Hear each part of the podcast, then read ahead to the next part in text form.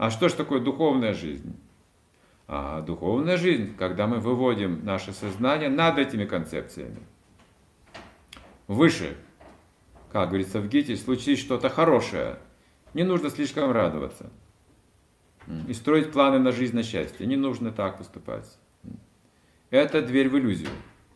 Случается что-то плохое, не нужно слишком переживать. Ну а как же это сделать? Чувства сильны, они занимают мой ум и время практически полностью. Это можно сделать при помощи Хари Кришна Махамантры век Кали, при помощи воспевания святых имен. То есть это сейчас лучшее средство, пожалуй, единственное средство, говорится. Только имя, только имя, Харирнама, Харирнама, Харирнама и Кевалам, только, только, только, только. Исключительно вот только таким путем можно победить ум. То есть, когда мы говорим об усилиях воспевания святого имени, имеется в виду именно это.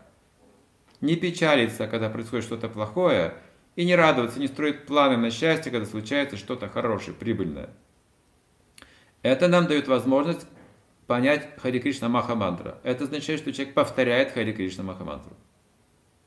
И слушает ее, то есть занят йогой.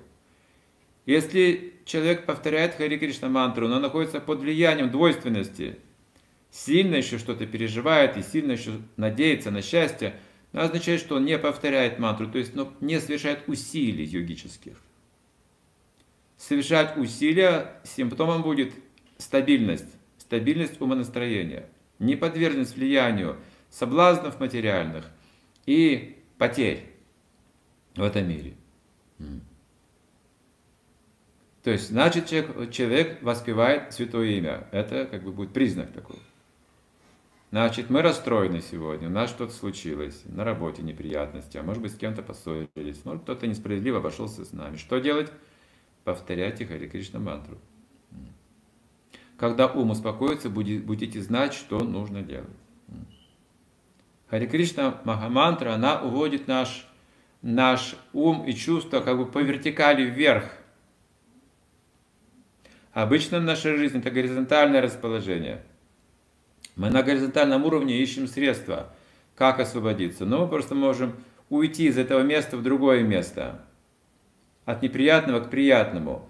Но там, где приятно, там снова зарождается неприятно. И так в каждом месте на горизонтали.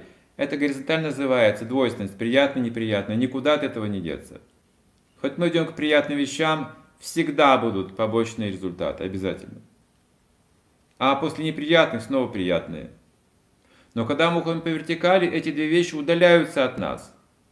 Это называется быть трансцендентным, над, над двойственностью.